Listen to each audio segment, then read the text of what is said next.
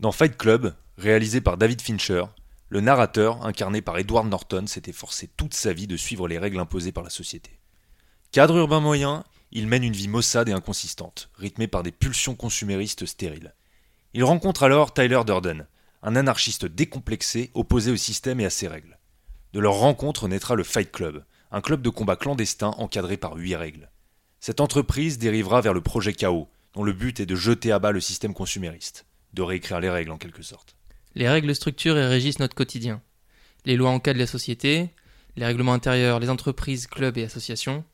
Chaque foyer a ses propres règles, par exemple, chez moi on enlève ses chaussures. Et même nos habitudes de vie sont déterminées par elles. En général, on mange des spaghettis avant la compote.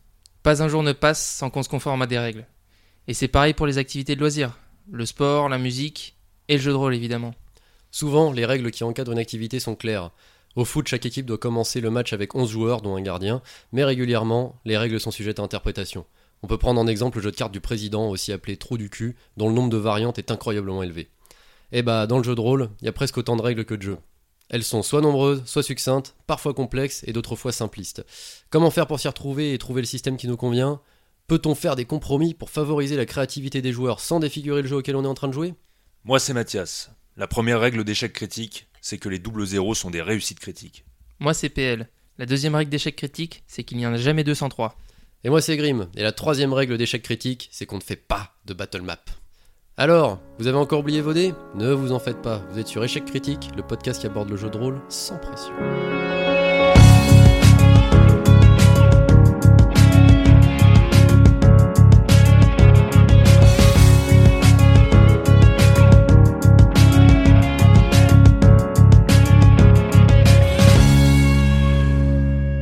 Aujourd'hui, échec critique sur les règles. Comment qu'on fait pour pas que ce soit une purge ? Nos avis, nos réflexions, nos expériences, on est là pour vous partager ça. Mais avant, Mathias, est-ce que tu peux nous faire le Chitipédia du jour ? Mais bien sûr, le Chitipédia, le lexique JDR insupportable à écrire, parce que c'est toujours la même chose et qu'on commence à avoir épuisé les blagues. On commencera avec les PJ, personnages joueurs. C'est nous, vous, eux, généralement un groupe d'incompétents. MJ, le maître du jeu. Ça, c'est le chef. C'est celui qui a suffisamment de maîtrise pour gérer un groupe d'incapables. Bon bah, en fait, ça reste à prouver. Ouais, c'est vrai que c'est pas si évident. Ça dépend qui. Surtout si c'en est un aussi. PNJ, les personnages non-joueurs. Ce sont les avatars du MJ. Tout personnage de l'aventure qui n'est en fait pas un joueur, mais que le MJ va rendre encore plus incompétent que les PJ, histoire d'être sympa et de pas trop les complexer. Ouais, mais bon, si le MJ est déjà un incapable... Mais non. RP ou IRP. Roleplay ou in-roleplay. Ça, c'est ce qu'il se passe dans votre tête et celle des autres. Ici, le MJ fait en sorte que les joueurs voient à peu près la même chose. C'est un peu comme dans Inception. Ah ouais, je connais bien ça. Je sais pas le dire. Inception. Bon, le machin avec la toupie, j'ai pas vu le film. Beyblade ? Non, ah merde. Non. Ah oui. Ah mais oui, si, c'était ça. Bon, HRP ou en roleplay. Ça, c'est ce qui arrive autour de la table et pas dans la tête des gens. C'est là qu'on renverse une bière sur les fiches de perso ou sur la table de la personne qui héberge la partie. C'est à ce moment-là qu'on sera pas rappelé la semaine prochaine. À la limite, si c'est à distance, bah, tout le monde se foutra de vous et vous serez bien obligé de vous acheter un ordi. Et là, c'est tragique, ça coûte beaucoup plus cher. Ça, c'est sûr. Le groupe, alors ça, c'est nous et vous. C'est tout le monde. RP, c'est un groupe d'incompétents, comme d'habitude. HRP, c'est un groupe de potes pas tellement plus habiles, en fait. Oui, c'est ça. Bah, on l'avait déjà dit, mais en fait, RP, c'est une autre version nulle de nous-mêmes. Ouais, exactement. Errata. Alors, errata, ça vient du latin, ça. Les erreurs corrigées dans les bouquins par les éditeurs. C'est un groupe d'incompétents qui sont censés nous dire comment jouer, mais avec des ratés. C'est pour ça qu'il y a des errata. Donc merci pour ce Chitipédia et surtout merci pour cette dernière définition des errata qui nous renvoie vers la première question qu'on se pose vu qu'on va parler des règles, à savoir est-ce que c'est vraiment un ensemble de lois immuables vu que même les éditeurs font des erratés. Enfin voilà. Bon, vous avez compris quoi. Évidemment, tout le monde fait des erreurs, même les éditeurs, mais ça va nous permettre de comprendre pourquoi les règles sont en fait un système probablement indispensable pour pouvoir jouer parce que ça reste un jeu, le jeu de rôle, mais qui sont certainement pas un ensemble immuable. Bon, alors on va prendre les choses par le commencement. Alors ça y est, t'as acheté ton petit livre parce que la couve était jolie ou que t'aimes bien l'univers, tes potes veulent bien jouer avec toi, là ton jeu chelou, le RP, je sais pas trop quoi. Maintenant, faut expliquer les règles. Et là, le festival commence. Parce que c'est pas toujours facile. Bah non, quand tu te bouffes un beau teint de 400 pages, c'est vrai que c'est pas facile. Voilà, avec des systèmes hyper variés, tous différents, bon c'est pas toujours la joie. Alors évidemment que ça représente un cadre. C'est comme pour tout type de jeu, un jeu vidéo, un jeu de société, le jeu de rôle ne fait pas exception. On a besoin de règles, de règlement, d'une espèce de réglementation que tout le monde doit plus ou moins suivre pour qu'on joue au même jeu, hein. C'est aussi bête que ça. Et bien évidemment, sans ce cadre, on n'irait nulle part, en particulier dans les jeux référencés. Alors les jeux référencés, on en a parlé il n'y a pas si longtemps, et pour faire simple, ce sont des jeux qui ont un environnement culturel riche et très écrit, ce qu'on appelle le lore. Et en général, plus un lore est complexe, plus on va avoir un système qui va être au moins aussi compliqué, ou en tout cas qui va permettre d'appréhender tout ça. Ça c'est pour mieux le rendre finalement en jeu et rendre honneur au lore, et il faut que les règles puissent le soutenir un maximum. Exactement, qu'on aille vachement dans la spécificité, avoir des règles particulières, minutieuses et nombreuses par rapport aux différents types de classes, de races, d'équipements et j'en passe. Donc effectivement on peut retenir que plus un univers va être référencé, donc riche et compliqué, plus les règles risquent d'aller dans ce même sens. Et ça veut dire que je peux pas me ramener avec ma fiche de personnage de Alien pour jouer à Donjons et Dragons ? Je pense que ça va pas bien se passer. Ah merde. C'est sûr que si t'essaies de faire des tests de Comtech sur un combat contre un dragon... Ah, c'est pas évident. Ah bah ouais, tu peux tester tout ce que tu veux, mais tu vas quand même finir en saucisse. Bon, la difficulté du jeu de rôle, et je pense que c'est vraiment assez caractéristique de l'activité, c'est de réussir à concilier un jeu avec des règles, parce que comme je viens de le dire, c'est quand même un jeu, donc on a besoin de suivre les règles point par point, mais un jeu qui est plus de l'ordre de la narration, un jeu d'acteur et d'interprétation. Parce que ça, quand on est dans notre personnage et qu'on a envie de faire un super discours, on n'a pas forcément envie de jeter des dés pour valider ce discours, puisqu'on est vraiment dans quelque chose qui est de l'ordre de la créativité. On est en train d'interpréter notre personnage, on est dans l'immersion. Donc on est dans une action finalement qui n'a pas envie d'être complètement encadrée par 3 tonnes de règles, de jets de dés qui viennent polluer l'exercice. Parce que dans toutes ces situations-là, c'est vraiment pas arrangeant de devoir se référer aux règles pour savoir comment se résout la situation. Et c'est précisément dans ce genre de moment où le MJ peut être tenté de s'arranger avec les règles. Je pense que là, entre nous trois, on s'est tous, en tant que MJ, plus ou moins déjà arrangés avec les règles. Ah mais 100% du temps. Ouais, sinon t'as plus d'amis. Hein. C'est ça, mais en fait, au-delà du fait d'avoir plus d'amis, ça peut vraiment... Mettons, l'une des règles les plus communes à un maximum de jeux de rôle, pas tous évidemment, mais à beaucoup de jeux de rôle, c'est de régler des situations par des jets de dés, en rapport avec des stats, des caractéristiques. Jusque-là, oui. Le problème, c'est qu'en tant que MJ, quand on tire ces jets de dés, donc à l'abri des regards, derrière son écran de MJ, son livre ou sa main, ou peu importe, et qu'on a un jet qui est terrible et que le gobelin vient de buter le héros aux portes de la victoire... on peut l'accepter et se dire que c'est un peu le cynisme qui l'emporte, mais il y a plein de situations où quand même ça va pas nous faciliter la vie et on va avoir envie de s'arranger avec ça. Et ça, c'est typiquement ce que j'appelle s'arranger avec les règles. Oui, c'est une des premières modifications qu'on fait. Généralement, c'est commencer à faire des jets de dés puis à se dire, le résultat il me convient pas trop. On va réarranger les choses. Ouais, on va, voilà. Surtout quand le résultat met à mal soit ton scénario en tant qu'MJ, soit la pérennité d'une campagne, ou tout simplement la vie d'un perso. Bien sûr. Si je reprends l'exemple de tout à l'heure, du discours épique improvisé, ça nous est déjà arrivé. Il y a plein de situations où c'était vraiment le moment. Je pense à, par exemple, un bateau en pleine mer qui subit une attaque, et c'était terrible, l'équipage était parfaitement paniqué. Et là, il y a ce personnage qui donc grimpe sur une estrade, c'était un prêtre, et ce prêtre au milieu des pires forbans de l'histoire, qui ne sont pas religieux pour un sou ou presque pas, déclame un discours mais parfaitement improvisé, mais hyper percutant, hyper soutenu. C'était une vraie harangue, il y avait le ton et tout, c'était très beau. Franchement, c'était Grimm, t'étais là. Oui, c'était un moment très fort et on sent qu'il s'est senti porté par la situation, par son personnage, que tout en fait concordait pour qu'il réussisse à sortir un discours pareil en fait, qui était vraiment marquant. Ouais. Voilà, et là typiquement, on n'a pas envie de dire jette les dés pour voir si ton test de charisme, si tu réussis ton test de charisme et que tu réussis quoi. Ou alors si vu que tu t'es mis au milieu de tout le monde, tu t'es pas pris une balle perdue parce que t'es trop débile. Voilà, c'est ça. Non, mais on n'a pas du tout envie de valider ce genre d'action par des jets de dés. Voilà, c'était l'exemple. Tout ça m'amène à dire qu'en fait, le MJ, il doit rester dans son rôle d'arbitre et pas être une espèce d'esclave du livre de règles. Il doit en fait systématiquement réussir à ménager la chèvre et le chou pour que l'aventure, elle puisse rester vraiment plaisante à jouer pour tout le monde, quoi, et que ce soit pas une punition, qu'on voit pas ses efforts complètement ruinés par... non, dans les règles, tu comprends... C'est pas comme ça, quoi. Oui, c'est ça. T'aurais dû jeter ton dé, et puis tant pis, t'as fait un échec critique, donc tout le monde se fout de ta gueule et encore plus démoralisé qu'avant. Voilà. Pourquoi on s'investirait, finalement, si tout est hyper figé dans un système qui, naturellement, est imparfait au sens où le jeu de rôle se veut le plus large possible, on peut vouloir tout faire. Donc on peut pas contraindre ça par des règles trop strictes, je pense. Voilà, ce qui me mène à dire qu'il faut encourager les joueurs et leur donner envie, donc pas les punir. Appliquer les règles, c'est sûr, mais donc pas d'une façon hyper systématique, sans réfléchir, comme on vient de le dire. Quelquefois, tu peux te retrouver dans la merde à force de faire ce genre de choses, créer des situations qui démoralisent la table, mettre les joueurs à un moment critique de l'aventure dans une position de faiblesse qui va en fait ruiner l'intégrité du groupe, c'est possible. Ça en est au point que ça peut te dégoûter du jeu et te donner envie de changer de système de règles juste parce que là, en fait, dans certaines situations, ça peut te plomber, quoi. Ouais, voilà, complètement. Si je prends un exemple de règles restrictives, je vais citer notre sacro-sainte Bible, Warhammer Fantasy V2, et je prends l'exemple de la classe marchand. Et pour devenir marchand, on parle d'un marchand, pas d'un seigneur marchand, pas d'un riche machin hyper compliqué à devenir où il faut être une espèce d'élu ou avoir des lettres de marque machin, juste un marchand. Ouais, ça peut être un mec qui va faire du porte-à-porte avec un gros sac. Bien sûr. Je vous le donne en 1000. Pour devenir un marchand, alors je sais plus en détail, il faut 1000 couronnes d'or en marchandises ou en biens ou en or, en espèces. Ouais, voilà, 1000 couronnes, ce qui est de quoi se payer déjà 3 ou 4 tavernes. Mais c'est n'importe quoi. Il faut en plus un entrepôt, il faut en plus, je sais plus, une maison, je crois. Ouais, une maison aussi. Enfin, non, mais genre, c'est impossible d'en arriver là, quoi. Et c'est super compliqué. Ouais, et donc ça, c'est un exemple pour moi, en tout cas, c'est un exemple de règle qui est peut-être légèrement disproportionné, qui gâche un peu le plaisir parce qu'on n'a pas du tout envie de respecter ce genre de règle, sinon personne le ferait. Enfin. Tu vis pas assez longtemps de toute façon pour te payer tout ça.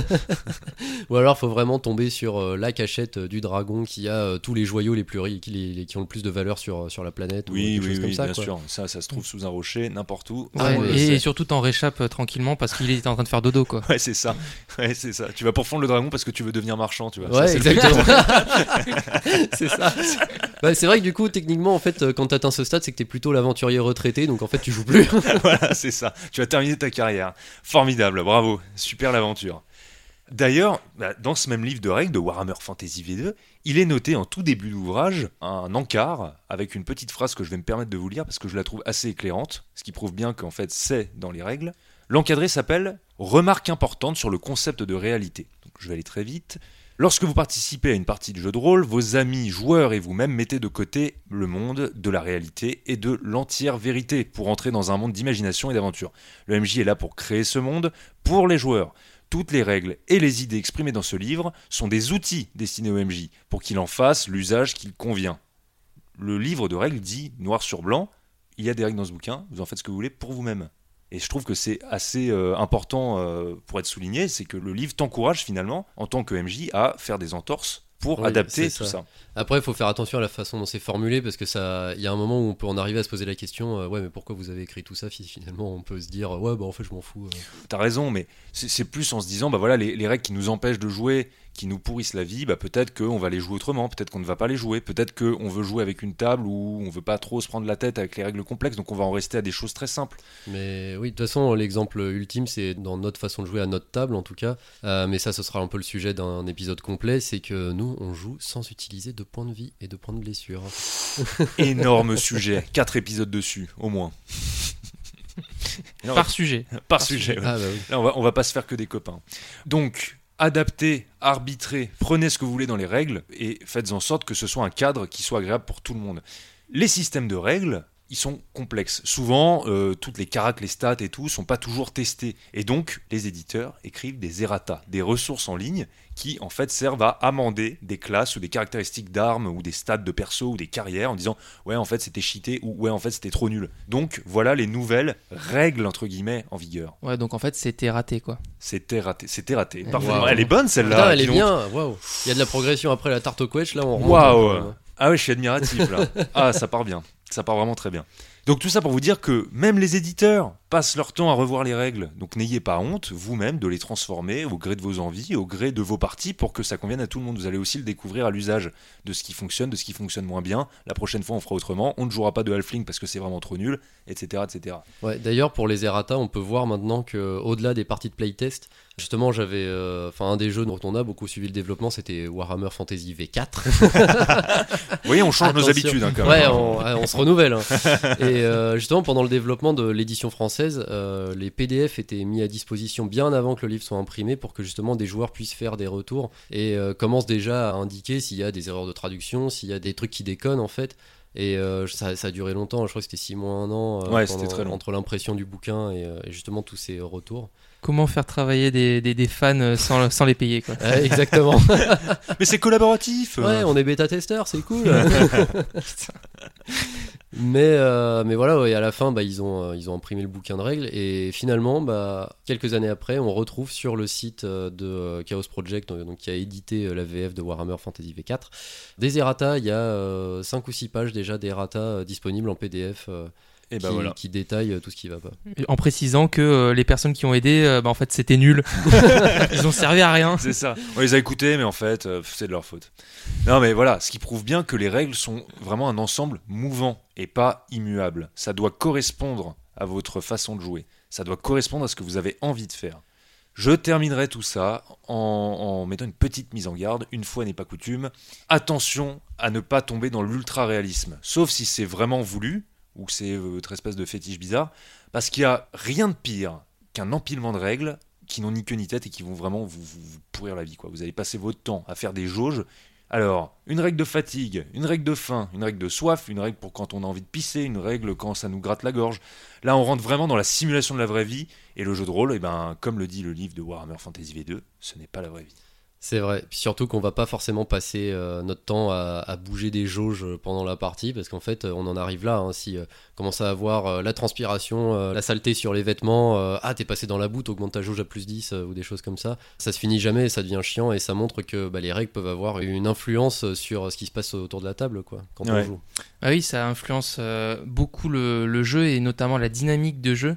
Parce que même si les règles sont écrites par les créateurs, on pourrait dire qu'elles sont quasi omnipotentes et de toute façon elles sont omniprésentes dans le jeu. Elles n'ont pas pour vocation de faire perdre du temps parce que on va devoir s'y référer toutes les 5 secondes ou déjà de base quand on veut lancer un jeu, on va devoir les lire. Ok, on doit y passer du temps, mais le but final c'est de faire gagner du temps à tout le monde une fois que la session est lancée. Donc ça demande beaucoup de préparation et c'est justement il y a une espèce de rapport entre la difficulté dont tu parlais tout à l'heure, ou en tout cas la richesse du lore, et la complexité des règles, le nombre de règles. Donc ce rapport-là, il est assez important à prendre en compte justement quand on veut se lancer pour un jeu en particulier, un univers en particulier ou un type de campagne. Il faut savoir à quoi s'attendre, il faut tout lire évidemment, ou en tout cas la plus grosse partie pour savoir si on peut se permettre de lancer une session sans que ce soit trop complexe, quoi. Il faut essayer un maximum de connaître ce qu'il y a à savoir pour que l'expérience de jeu soit plus fluide, notamment parce que ça casse l'immersion dès qu'il faut checker les règles. Voilà, enfin, c'est valable pour le jeu de rôle, mais c'est valable aussi pour d'autres médias, je pense notamment aux jeux de société. Il y a un jeu qui s'appelle Route, avec mon bel accent français, Route, qui est un jeu hyper intéressant, un jeu de conquête, sauf que c'est asymétrique, donc ça veut dire que chaque élément, chaque race qui peut être jouée a ses propres règles. Donc évidemment, ça fait des informations assez nombreuses, ça demande un petit peu de temps, mais en fait, une fois qu'on a ça, après, le jeu est vraiment intéressant. Et si on se lance sans se poser la question, en fait, à chaque début de tour, on va se retrouver à devoir lire son plateau de jeu en se disant « Ok, bon, alors là, je peux faire ça, je dois faire ça, mais dans quel ordre je le fais ?» Voilà, bon, c'est assez chiant, en fait, si on fait pas cet effort-là en avance. C'est vrai que pour avoir essayé, c'est un jeu qui est très technique et où il faut, pour la première partie, il faut quand même prévoir pas mal d'heures de jeu parce qu'il y a justement un petit moment d'assimilation des règles pour que tout soit fluide derrière. Et c'est pour ça qu'il faut avoir ce travail en amont, justement, il faut au moins briefer les joueurs sur un minimum de règles et ce qui sera utile. Après, ça dépend de la volonté aussi des joueurs qui lisent les règles ou pas, mais on peut garder le secret et juste dire voilà, tu jetteras tel dé quand je te le demanderai. Ouais, en fait, mais c'est toujours la même chose. C'est une activité qui est malgré tout plus complexe que ce qu'elle en a l'air. Je parle du jeu de rôle. Et donc, il y a un temps dédié à un fait ou à une action particulière. Le temps d'étude des règles, Pierre-Luc, t'as complètement raison, il doit être pris avant de jouer, parce que même en tant que MJ, surtout quand on débute, on a énormément de choses à penser, on doit pas en plus aller se taper la relecture ou la première lecture du bouquin de règles en situation, on n'a pas le temps pour ça en fait, on n'est pas là pour ça, quoi. Ouais, enfin nous on n'a pas le temps, et surtout les joueurs n'ont pas le temps de ça, voilà. Eux ils sont là pour jouer, pour s'amuser, si jamais tu leur dis attends 2 secondes, en fait on va mettre une pause sur la partie maintenant et je vais replonger dans le bouquin, c'est pas très ouf. Non, c'est sûr, alors après on peut aller checker des points de règles, hein. Ça peut arriver qu'il y ait des situations un petit peu compliqué, qu'on saurait pas résoudre, des compétences qu'on oublie, ça nous arrive de temps en temps aussi, hein, mais faut que ça reste... Ouais, ça arrive, mais plus on est préparé et plus on peut éviter ce genre de situation, et c'est d'autant mieux pour le fait de jouer, quoi, le fait d'être dedans. Ah, c'est ça, faut pas que ce soit constant. Ouais. Et justement, j'ai eu une espèce d'image qui m'est venue, je me suis dit, plus tu passes de temps à comprendre les règles et à les assimiler, plus ça, bon, évidemment, plus ça augmente la fluidité. Et j'imagine juste une voiture et je me dis, au début, t'as des roues carrées. Attends, ça va prendre sans sens juste après. Au début, imagine, t'as une voiture avec des roues carrées. Bah, plus tu vas comprendre les règles et les assimiler, plus le nombre de côtés de ta roue va augmenter. Donc tu vas commencer sur un carré, ensuite ça va passer sur un penta, un hexa, etc., etc., pour ensuite avoir des roues rondes qui font que ça roule bien, tu vois. Voilà, l'image de merde. Non, mais moi je suis un fan inconditionnel de tes métaphores. Ah ouais, là, je les comprends jamais, mais je trouve ça classe. Mais c'est d'une précision exemplaire, ouais. Au moins on sait, enfin on comprend très bien. Bah, vous pourrez voter... Ah mais je fais semblant. Vous pourrez voter et faire des commentaires sur les plateformes et j'assume totalement la nullité de mes métaphores. Bon, en tout cas, pour revenir au sujet, je voudrais me permettre de donner des petits conseils aux MJ en leur disant que c'est bien de penser les phases de jeu de manière simple et efficace à l'avance pour avoir recours à ces règles le moins souvent possible. Si on n'est pas suffisamment à l'aise avec les détails de certaines règles un peu obscures, on peut s'en sortir en privilégiant d'autres aspects du jeu, notamment les interactions roleplay. Ou alors feinter un jet de dés de secours. Par exemple, tu te réfères au stade du personnage, tu te dis « Ah, j'avais pas prévu ça, bon, fais-moi un jet d'agilité pour voir si tu gagnes ce concours de danse. » Voilà, des trucs pas prévus, mais tu essaies de faire une petite pirouette pour que ça passe et pour ne pas casser l'immersion, ne pas casser la fluidité. Et pour les PJ, c'est bien aussi de prendre connaissance des règles et d'autres aspects pour éviter de se retrouver dans une situation où on demande toutes les 5 minutes comment je fais là tu me proposes un truc, limite, voilà, c'est ça. Et genre, le MJ va devoir lui proposer un menu et dire bon, voilà, tu peux choisir par là, par là, par là. Bon, c'est possible, mais c'est pas très fun. Alors, à ça, j'ai envie de répondre quand même que, en tant que joueur, quand je découvre un jeu que je ne connais pas, j'aime bien le côté un petit peu mystérieux de ne pas connaître les règles. J'aime bien me laisser complètement porter par mon MJ qui va me dire quand faire un jet de truc ou ce que j'ai le droit de faire ou de ne pas faire. Je trouve que ça fait partie aussi un peu de la magie du roleplay, c'est de se dire qu'on maîtrise pas tout le système et que on le découvre aussi et que les actions ont un résultat devant soi parce qu'on a lancé des dés ou parce qu'on a réussi tel ou tel truc sans bien comprendre comment ça marche, j'aime bien. Alors, je pense que c'est valable pour toi, en tout cas dans ta dynamique de jeu, parce que tu privilégies beaucoup le RP. C'est vrai. Et que c'est quelque chose qui te permet de jouer sans avoir une quelconque connaissance des règles, justement, qui te permet de rentrer dans la partie rôle du jeu de rôle. Mais je pense que pour les personnes qui sont moins à l'aise, le fait de ne pas avoir cette connaissance-là et de vraiment être lâché dans un truc... qui connaissent pas et sur lesquels ils savent pas du tout ce qu'ils ont la possibilité de faire, c'est un peu de te retrouver dans une pièce et t'as aucun élément autour de toi, t'as pas de porte et tu sais pas quoi faire. Voilà. Ok, je comprends. Enfin, je comprends totalement ce que tu me dis, mais de mon point de vue, ça dépend vraiment en fait de ton rapport au jeu de rôle. S'il est plus sur le RP, ça peut fonctionner. Pour les autres, je suis moins sûr. Ça dépend du gameplay en fait, habituel de la table en fait. Exactement. Eh bien, j'accepte ta réponse et je ferme ma gueule. Bon, 1-0 pour Pierre-Luc. Putain, merde. Oh mon dieu, un Mathias docile. Oh là là. C'est rien tous les jours. Profite.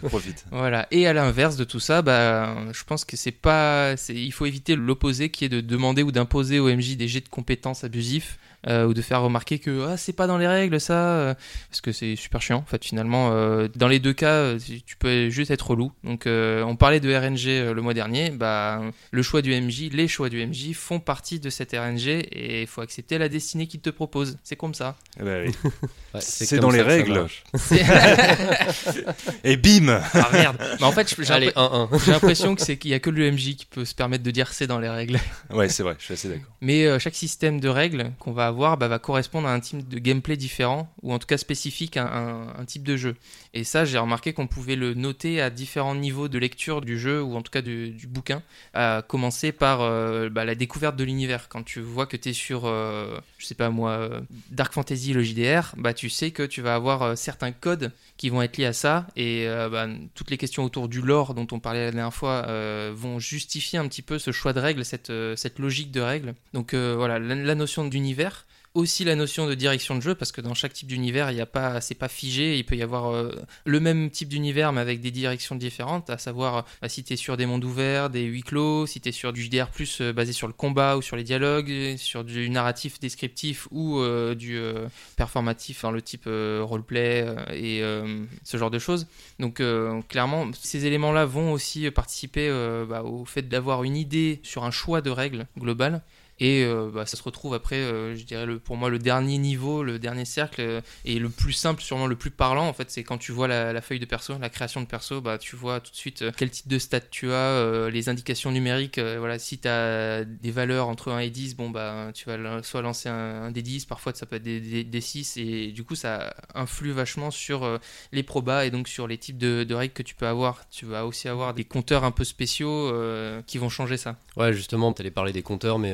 Je veux dire, un truc qui se voit beaucoup, c'est que dès qu'on commence à voir des compteurs de folie ou de peur ou des choses comme ça, on sait qu'on est souvent sur du Cthulhu, mais en tout cas sur un truc orienté, horrifique... et qui donne déjà une direction à ce qui va être joué, quoi. Bah oui, là en l'occurrence c'est le cas, mais t'as certains jeux où t'as des compteurs, par exemple d'héroïsme ou de... c'était... Alors j'avais testé une fois une session sur le jeu de rôle basé sur Freaks' Squeele, qui est une BD franco-suisse, il me semble, mais avec des influences un petit peu japonaises dans le style de dessin. Édité par le label 619. Exactement. Et du coup, donc c'est un univers de super-héros, en tout cas ce sont des personnages qui rentrent dans une université, dans des études supérieures pour devenir super-héros.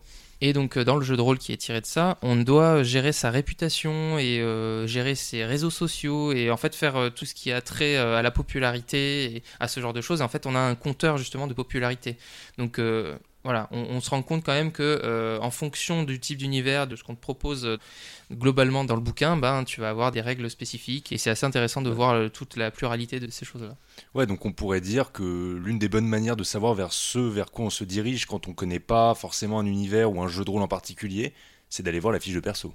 J'ai l'impression que c'est le plus parlant de prime abord. Après, t'es toujours surpris par 2-3 petites choses, mais globalement, ouais, ça indique pas mal de choses. Parce que plus t'as d'infos sur la feuille de perso, plus tu sais que le bouquin il va être velu, quoi. Ouais. Et du coup, ces systèmes, ils ont forcément un impact sur l'écriture, et notamment, en ce qui concerne les MJ, notamment sur l'écriture du scénario. Parce qu'il va falloir adapter cette écriture au système qui est indiqué par le bouquin, quoi. T'as toujours la possibilité de mettre en avant les aspects du JDR que t'aimes bien. Donc je parlais de toi, Mathias, qui aime beaucoup le RP. Je suppose que ça va aussi te pousser, ou même les personnes qui vont jouer avec toi qui te connaissent, pousser la session à aller vers des phases de RP plus longues et donc raccourcir tout ce qui est combat, énigmes, ouais, et ce genre de choses. C'est vrai. Mais en fait, c'est important aussi de prendre en compte le fait que les règles sont plus ou moins complexe et exigeante en fonction du jeu, et du coup si tu te retrouves dans un JDR qui va faire interagir les règles avec justement des phases de RP en disant tes choix de RP tu vas pas pouvoir les faire exactement comme tu veux parce que le bouquin indique que quand tu as une interaction avec un PNJ tu as ces restrictions là. Ça peut arriver, et du coup, faut pas oublier ce genre de détails. Ouais, tout à fait. Ouais, c'est pas finalement pas des petits détails. Et du coup, niveau côté PJ, parce que là j'ai quand même pas mal parlé du MJ, mais niveau PJ, l'expérience du joueur va être différente. Alors quand je parle d'expérience, je parle pas d'ancienneté, du fait de jouer depuis longtemps, parce que oui, forcément, si tu joues depuis longtemps, t'es plus armé pour faire face à ce genre de choses. Mais t'inquiète, il y en a qui jouent depuis des années, c'est des grosses tanches. Ça sent le vécu. Ça existe malheureusement. Il y en a qui apprennent pas trop, quoi. Mais non, du coup, je parle de ça comme l'appellation expérience utilisateur. Donc, on fait une application maintenant. Exactement. Échec Critique, l'application qui te dit de la merde sur le JDR. Bon, alors. Est-ce qu'on peut être préparé à ce qui va nous arriver si on n'a pas lu les règles en tant que joueur, et est-ce que dans le cas contraire, on va voir venir le truc à des kilomètres ? Oui et non. Mathias, tu parlais tout à l'heure du fait de se laisser emporter et d'accepter la surprise que va nous procurer soit le MJ, soit l'univers de manière générale. C'est une possibilité, et c'est, encore une fois, je le répète, par rapport à quelqu'un qui aime le RP, ça peut le faire. Dans d'autres cas, c'est un peu plus complexe. Mais bon, rien n'empêche de se laisser mener, de se laisser prendre par la main par le MJ. Il y en a qui le font très bien, et ça peut être plaisant, au contraire, pour des gens qui sont pas très à l'aise, d'avoir un MJ qui met en confiance. Parfaitement. Et à l'inverse, les joueurs qui sont très expérimentés, eux, ils vont peut-être moins être surpris sur des points techniques, parce que ils savent que ils ont le droit de faire, ils ont la possibilité de réussir à X% le lancer de grenade qu'ils voulaient faire, et ils vont le faire parce que ils en ont dans l'estomac. On en reparlera de lancer de grenade. Mais si le MJ leur dit t'as pas remarqué cette odeur de gaz qui flotte dans l'air ? Voilà, le savoir ne va pas servir de bouclier. Chais. Exactement. Donc voilà, donc quel que soit le rapport à la connaissance des systèmes de règles, je pense que c'est bien de voir chaque session, chaque campagne comme un terrain neutre et nouveau, et de se laisser le bénéfice de la découverte ou de la surprise. Ouais, et tu as raison, parce que faut rester ouvert quand même à tout ce qui peut se passer, puis en fonction du MJ, les choses changent, en fonction du groupe de joueurs, les choses changent, et puis même en fonction du coup du type de jeu, puisque donc moi je vais être un peu plus dans la présentation et dans la synthèse de ce qui s'est dit précédemment. Donc on a fait un truc, c'est un peu scabreux quand même, mais on a déterminé 3 grandes catégories de jeux. Voilà, nous on aime bien mettre des choses dans des petites cases. La troisième va vous surprendre. Exactement. On va se faire emmener en justice, les gars. On va avoir des problèmes. Non, mais en tout cas, pour simplifier un peu et déterminer un peu quel type de jeu de rôle existe, nous, on a déterminé 3 grandes catégories, à savoir la première dont je vais parler, c'est ce qu'on appelle les jeux complexes. Bon, là, c'est vraiment les héritiers du wargame, c'est les Donjons et Dragons, l'Appel de Cthulhu, Donjons et Dragons en premier lieu, mais après l'Appel de Cthulhu qui déjà reprend beaucoup de mécaniques poussées, Vampire la mascarade. Il y a eu un wargame, l'Appel de Cthulhu ? Non, c'est pour dire que c'est les jeux de rôle dérivés du... Enfin, Donjons et Dragons est un dérivé du wargame à l'origine, a été créé comme ça, et l'Appel de Cthulhu reprend beaucoup d'éléments de Donjons et Dragons, donc forcément... dans sa construction, donc on retrouve un peu ce côté dérivé de jeux très complexes et avec des règles très reloues et non, plus ou moins relou, mais en gros c'est vraiment ces systèmes de jeu qui sont justement avec des jauges de partout, on en parlait, avec des jauges de maîtrise, des jauges de compétences, des stats dans tous les sens, des jets de dés à foison plus ou moins poussés, mais qui restent accessibles, heureusement. On peut débuter avec ces jeux-là, il n'y a aucun problème. C'est pas vraiment la question ici. On appelle ça des jeux complexes parce que ça prend du temps en fait de se mettre dedans, de se fader toutes les règles, de bien saisir les tenants et aboutissants du lore. Donc ça prend un petit peu de temps tout ça, mais ça a un intérêt évidemment, puisque ça permet pas mal de choses, de simuler un peu de réalisme, on va dire, de diriger les joueurs vers des archétypes de personnages, et surtout ça permet, et c'est ça qui distingue vraiment tous les types de jeux de rôle qui existent, c'est que le jeu complexe, il permet des sessions longues. Ouais. Comme il y a plein de statistiques, plein de caractéristiques et tout ça, ce sont des choses qui sont amenées à évoluer. Et y a qu'à voir les bouquins d'extension qui existent de ces jeux-là. Et surtout, quand t'as passé une demi-heure, voire une heure à créer ton perso, t'as pas envie de le laisser tomber au bout d'une session, quoi. Oui, exactement. Ce qui prouve bien que même la création de perso est un moment un peu long, plus long que la moyenne des autres jeux. Plus long que la moyenne des autres jeux, parce que justement, on voit que tout ça va amener à des évolutions, il y a des choix à faire, etc. Mais on peut voir dans les extensions, justement, que on prend une extension de Donjons et Dragons, il y en a certaines qui font 3 livres et tu sens que c'est des campagnes qui sont faites pour être étendues sur plusieurs mois, voire années, en fonction de la régularité des sessions de jeu. Ouais, n'est-ce pas ? N'est-ce pas ? Voilà, Warhammer V2, on s'en souvient. Je sais que notre première campagne n'est toujours pas finie et qu'elle a commencé nous sommes en 2021, il y a 7 ans, c'était en 2014. Le temps passe vite. On la finira un jour ? Ah, je pense, je l'espère. Bon. On vous racontera peut-être ça, chers auditeurs, chers auditrices. Grandes aventures. Putain, je venais juste de commencer... Ah non. Je venais juste de commencer mes études supérieures. Ouais, t'étais pas né, ou à peine. J'étais pas né. On commençait nos études supérieures aussi, en réalité. C'est vrai.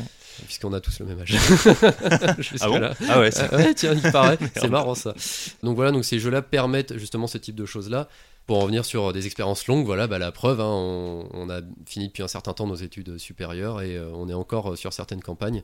Mais c'est toujours passionnant en fait de voir... Je croyais que tu voulais parler des études comme expérience longue. Ah non, ouais, ça peut l'être aussi, ça dépend de la perception de chacun. Mais voilà, mais je trouve ça passionnant de voir un personnage évoluer quand même à travers plein de sessions et de le voir devenir de plus en plus balèze justement, à faire de moins en moins d'erreurs puisque nos caractéristiques augmentent. Donc fatalement, on fait de moins en moins d'erreurs, on réussit de mieux en mieux tout ce qu'on entreprend. Et de pouvoir faire un peu le bourrin, taper des trucs de plus en plus gros, etc. Enfin, dans de la fantasy en tout cas. Et c'est un sentiment qui est assez exaltant aussi au bout d'un moment. Ouais, de voir le chemin parcouru. Ouais, de voir le chemin parcouru. Et j'en viens du coup à un deuxième type de jeu qui est un peu à l'opposé de ça, qui est très différent de ça. C'est ce que j'appelle des jeux un peu plus épurés. On peut reprendre le moteur de jeu Apocalypse World, conçu par Meguey Baker et David Vincent Baker, donc un couple qui a fait plusieurs jeux et qui a fait notamment donc Apocalypse World, qui est aujourd'hui un moteur de jeu, c'est-à-dire que c'est une base de règles qui est réutilisée à différentes sauces dans différents jeux. Donc les jeux dérivés de ça s'appellent des jeux PBTA, donc Powered by the Apocalypse, puisque donc, c'est un dérivé de ce jeu-là. Et c'est un moteur de jeu justement assez instinctif en fait et qui va très vite. Ça se joue avec 2d6, donc en plus c'est bien, c'est que même niveau matos, bah finalement, si on n'a pas de dés chez soi, généralement, t'ouvres une boîte de Monopoly, t'en trouves des D6. Donc c'est assez pratique. Et en plus de ça, pour la création de perso, on en parlait justement, c'est un marqueur de la difficulté d'un jeu. C'est-à-dire que là, il y a une fiche de perso par classe, et c'est des choix à cocher. En fait, il y a plusieurs options. Bon, certaines qui sont dispensables, comme les options de physique, où là... Bon, je pense que nous, on a plutôt tendance à laisser les joueurs déterminer à quoi ressemble leur personnage sans se baser sur des archétypes qui sont présents dans un bouquin. Mais parce que ça n'a pas d'impact sur le jeu en lui-même. Mais tout ce qui est lié aux règles, en tout cas, c'est juste des petits choix à cocher. Donc la création de perso, elle peut se faire en 15 minutes parce qu'on prend un petit peu le temps de se créer un background, puisqu'il y a des notions de lien avec les autres personnages. Je sais pas, moi j'en connais qui mettent 2-3 heures minimum à écrire leur background. Oui, voire plusieurs semaines. Hein. On a déjà vu des backgrounds arriver de... Combien ? 40 pages ? Oui, bah ça va. C'est... Non, mais t'as le droit, hein, c'est pas. J'étais fatigué ce jour-là. C'est ça, il n'y en avait pas beaucoup. 2-3 heures, ce sont les feignants, je suis désolé, mais. Ah oui, forcément, ça va un peu trop vite. Ok, pour moi, c'est déjà pas mal, merde. Mais en tout cas, le couple Baker, ce sont deux personnes qui sont plutôt favorables à des jeux un peu clés en main, où justement on peut lancer. Le livre est relativement épais en fonction du jeu, du lore, etc. Il y a quand même un peu de l'épaisseur, parce qu'il y a des actions précises qu'on peut faire et tout ça. Moins que dans un Donjons et Dragons ou un Warhammer Fantasy V2, toujours pour citer les plus connus, ou en tout cas pour nous, les plus pratiqués, n'est-ce pas ? Et donc voilà, c'est des jeux un peu plus épurés, un peu plus faciles à mettre en place. Mais du coup, les personnages, c'est même souvent écrit dans les règles, hein. Ils sont pas faits pour être développés sur des campagnes entières qui durent des années et des années. Les personnages, ils tiennent généralement une dizaine de sessions, si on veut forcer un petit peu. Bon, après, c'est dépend de la répartition des XP et tout, mais ils n'ont pas des perspectives d'évolution vraiment palpables où ça peut devenir comme dans Donjons et Dragons où quand t'es niveau 20 généralement t'es un peu un demi-dieu quoi. Pas d'un point de vue caractéristique, mais il faut pas se méprendre, ça rend pas les parties roleplay ou implication, écriture, évolution des personnages, je parle purement roleplay, inintéressante, moins intéressante. Hein. Là c'est ce que je dis, c'est purement lié à des systèmes de règles et à des évolutions de caractère. Ouais. Je dirais qu'au contraire, le fait d'incarner ce genre de personnage, ça te rend de plus en plus à l'aise dans la discipline, dans le fait d'interpréter. Du coup, forcément, t'es de mieux en mieux, quoi. T'es meilleur à chaque session. Ouais, je suis assez d'accord. Ne serait-ce que par le fait que ce soit plus court et donc que t'es pas prisonnier pendant des années sur un archétype ou un perso que t'aimes moins ou avec lequel t'es pas à l'aise. Hein. Ouais. En fait, dans ce cas-là, c'est ton perso n'a pas de stats qui évoluent, par contre, c'est tes stats à toi qui évoluent. Exactement, c'est tes stats de joueur. Et justement, je rebondis sur le fait que le perso, justement, tu sois pas ancré dans un archétype. C'est que justement, c'est aussi des jeux qui se prête beaucoup à l'inventivité, à la création, à l'exploration. Justement, on peut commencer à penser des sessions one-shot et commencer, en tout cas, du point de vue du MJ, même du joueur, en fait, d'expérimenter des types de persos qu'on n'a jamais joué, qu'on n'osait pas trop faire ou qui ne nous plaisaient pas nécessairement. Mais là, on se dit, pour un one-shot, allez, je vais essayer de jouer ça, on va voir, ça peut être marrant. Et même en tant que MJ, je me souviens d'une session de Monster of the Week, donc qui est justement... propulsé par l'apocalypse. C'est de la traduction un peu foireuse, mais bon, première vue, ça se dit comme ça. Où justement, les personnages avaient des blackouts, et je trouvais ça assez intéressant d'essayer de jouer avec le fait que les personnages sont du coup transportés d'un environnement à un autre et en train de faire des actions, ils sont en train d'agir, mais ils se souviennent pas de ce qui se passe parce qu'il y a une drogue dans l'air ou quelque chose comme ça. Et c'était assez marrant justement de faire des cuts réguliers, de dire, je passe à un autre joueur, toi t'es en train de faire ça, parce que tous les joueurs étaient séparés. Puis là, d'un seul coup, je me retourne vers un autre joueur, je fais toi t'ouvres les yeux et en fait t'es en train de faire telle chose, et là d'un seul coup ça, c'était marrant, mais c'est des choses qui sont pas forcément aussi faciles à faire sur des grosses campagnes quoi. Complètement ouais. Et est-ce que si t'es sur des jeux de science-fiction, tu pourrais dire qu'ils sont hyper propulsés par Apocalypse? Bon, on sent que ça se dégrade. Ouais, hein, le niveau de calembour commence à mais baisser. C'est pas grave, il y en avait au moins un de bon, c'est pas toujours le cas, donc il faut être humble et reconnaissant. Oui, il faut s'y habituer. Hein. Voilà, et... Toutes les 2 semaines, il y aura au moins une merde. Pas de souci. Ok, bon, ça vient, chaque chose en son temps. Et je vais terminer donc sur la. Donc bon, il y en a d'autres, hein, des jeux plus épurés. Il y a Alien aussi que je recommande 1000 fois parce que j'ai adoré lire ce bouquin de règles et que j'adore y jouer parce que c'est un univers que j'aime beaucoup. Mais en plus, il y a vraiment plein de trucs à y faire. Et enfin, il y a le troisième type de jeu dont le couple Baker a l'air assez féru.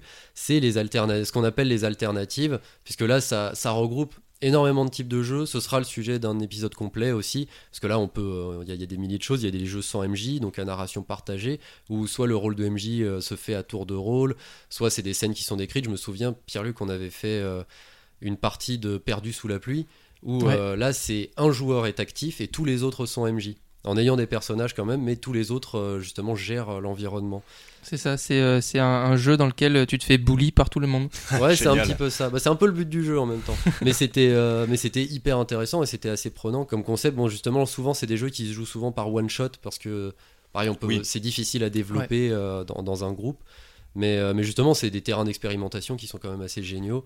Il y a aussi le bac à sable narratif créé par Valentin T, donc sur le Discord courant alternatif, et aussi sur le forum Angel Dust, il me semble, qui a développé le bac à sable du quotidien, donc un jeu qui se porte vraiment vers les actions du quotidien, vers ce que les personnages vont faire un peu dans leur vie de tous les jours, sans qu'il y ait des gros combats ou des choses comme ça, et en limitant justement le nombre de jets de dés, voire qu'il n'y en ait pas du tout.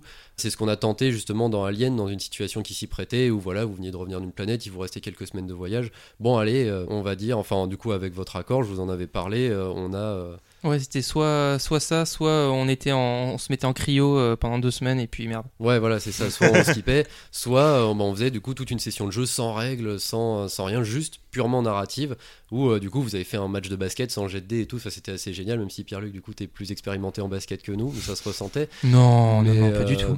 Mais c'était hyper intéressant aussi de jouer comme ça, de voir les échanges, de développer le roleplay des persos, de les ancrer un peu plus. Enfin, c'est vraiment... Moi, c'est un truc que j'ai adoré faire, en tout cas.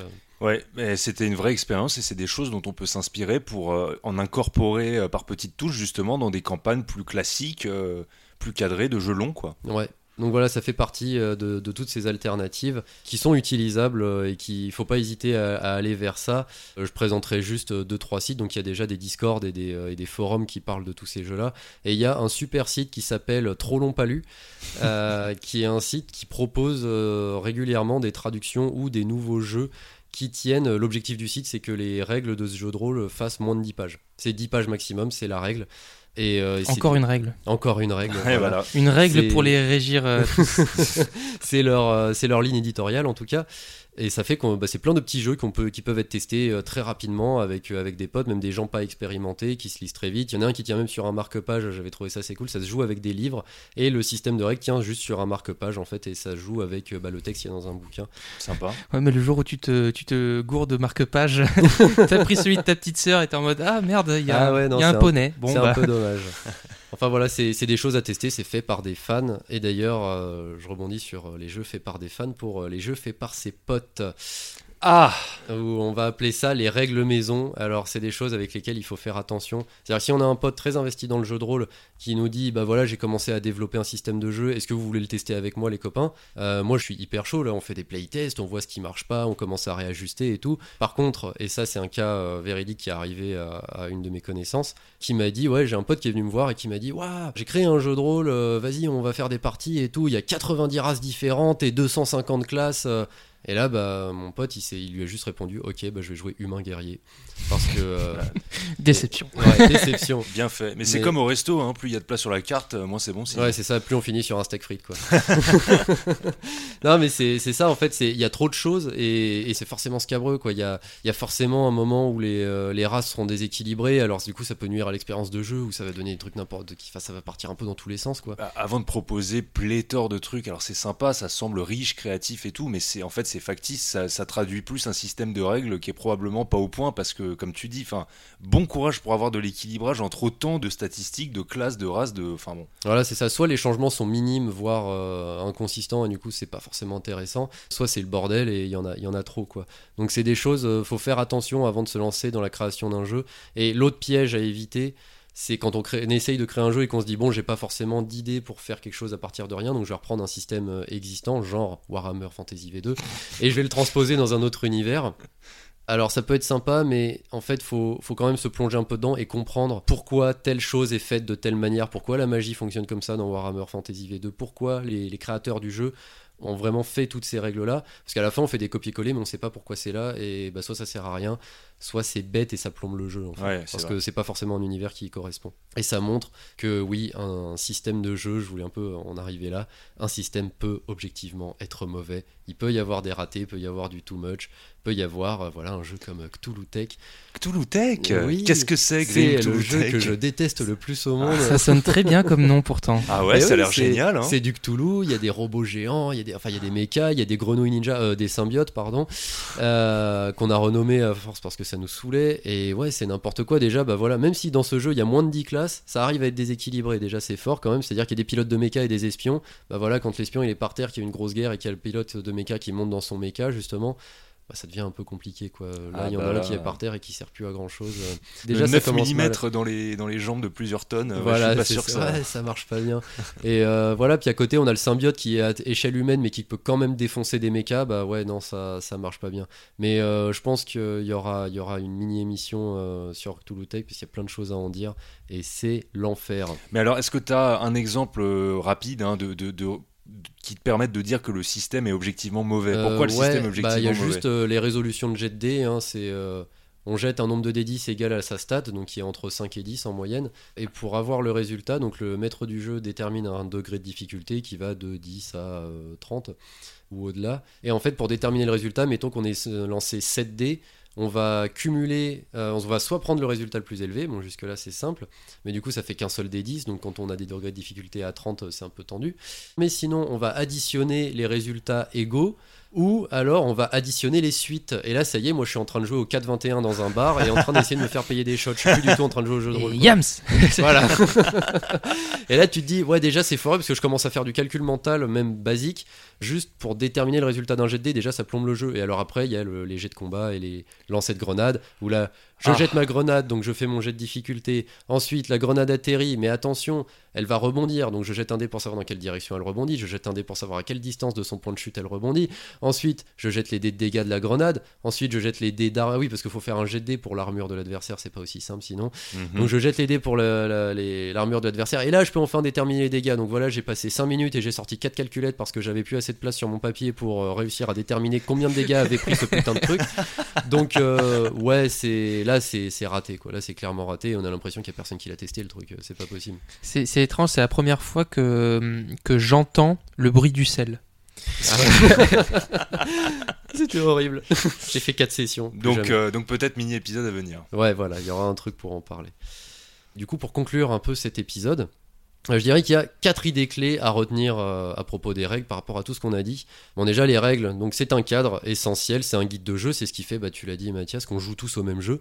Ce ne sont pas des lois immuables, donc ça c'est le deuxième point. Il ne faut pas hésiter à les transformer dans l'intérêt de tous. On est là pour passer un bon moment avant tout. Hein, donc, Oui, et à ne pas en abuser en mode « Oh bah ça me plaît pas, ça fait gagner les autres, moi j'ai envie de gagner, allez hop, je vous emmerde. » D'ailleurs, oui, bah, par rapport à ça, il y a ça montre que la dynamique des parties, donc que ce soit l'entente entre les joueurs, le scénario, tout ça c'est intimement lié aux règles, c'est des choses à retenir. Et donc voilà, il y a différents types de jeux, différents types de règles pour différents types de jeux. Donc à vous de choisir en fonction de vos goûts, justement, regardez les fiches de perso, regardez sur internet des avis, des choses comme ça. Par exemple, Cthulhu Tech, il y a tout un article sur le site du bruit derrière le paravent qui est... il y a une série d'articles qui sont assez incroyables, très très drôles à lire. Est très bien écrit et qui explique à quel point ce jeu est une purge. Et si jamais un univers que vous aimez beaucoup d'ailleurs est adapté d'une façon qui vous convient pas, cherchez toujours sur internet, hein, y a des hacks de jeux existants qui sont vraiment hyper intéressants et hyper bien foutus quoi. Et faits par des passionnés et souvent gratuits du coup, ou alors pas très cher. Bon, vous avez vu l'heure ? Je crois que c'est le moment des petits tips. Les tips. Vous avez ouvert la boîte de Pandore, le coffre au trésor, enfin un contenant quelconque, et vous venez de tomber sur nos conseils, plus ou moins aléatoires, plus ou moins énervés, mais toujours réalisés professionnellement, en lien avec le sujet du jour, n'est-ce pas ? Ouais. Toujours. Bon alors, notre random type préféré ? Bah, quand ta biscotte se casse entre tes doigts et qu'elle tombe côté confiture, ramasse-la, souffle dessus et croque dedans. Ça reste dégueu, mais la règle des 3 secondes est immuable. Le JDR alternatif de Pierre-Luc, la biscotte. Oh là, oh là, oh là, oh là. Bon, déjà, jusque-là, on parlait de bouffe, mais là, ça devient un peu tendu. Moi, je reviens avec mon pro-type, peut-être moins malin que d'habitude. Mais si le jeu de rôle était un bateau, les règles seraient le moteur. Parfois, il y a plein de boutons, il y a des manivelles, il y a des tirettes, tout ça. Tellement de trucs et de machins qu'on finit par plus savoir à quoi ça sert. Et puis, d'autres fois, bah, il y a juste un bouton. Donc, c'est plus simple, mais on peut faire moins de trucs avec un seul bouton. Ah oui ? Oui. D'accord. C'était le meilleur échange de tout. Bon, j'assimile cette grande sagesse. Tu peux. Merci Grimm. Et du coup, tu devais, en plus de l'assimiler, tu peux t'énerver, je crois. Arrêtez de gaver tout le monde en discutant les règles en permanence et en réclamant des jets. Gna gna gna, j'ai maîtrise de l'arc, j'ai un bonus, mais vous êtes pas dans Dofus, putain. Arrêtez avec vos dés qui n'ont soi-disant pas roulé, et que, comme quoi ça compterait pas. Bah fallait mieux lancer. Et de toute façon, vous pouvez pas gagner à chaque fois. Hein. S'il y a une règle importante à retenir, c'est qu'il faut être bon joueur et accepter de crever bien comme il faut pour que vos camarades puissent piller le corps de votre perso. Bon, bah c'est nickel. On est bon ? C'est bon. Yes. Tout d'abord, on remercie Carmulo pour le logo, Salomé d'Acosta pour les chibis et les bannières et PL pour le générique. Surtout, merci à vous d'avoir pris le temps de nous écouter. Si ça vous a plu, retrouvez-nous sur Deezer, Spotify, Apple Podcasts, Twitter, Facebook et YouTube. Et n'hésitez pas à partager, liker, noter et surtout commenter. Ça nous fera super plaisir, on sera ravis d'échanger avec vous. Sur ce, on vous laisse et on vous dit à dans 15 jours pour toujours plus de RP avec Échec Critique. Salut. Ciao.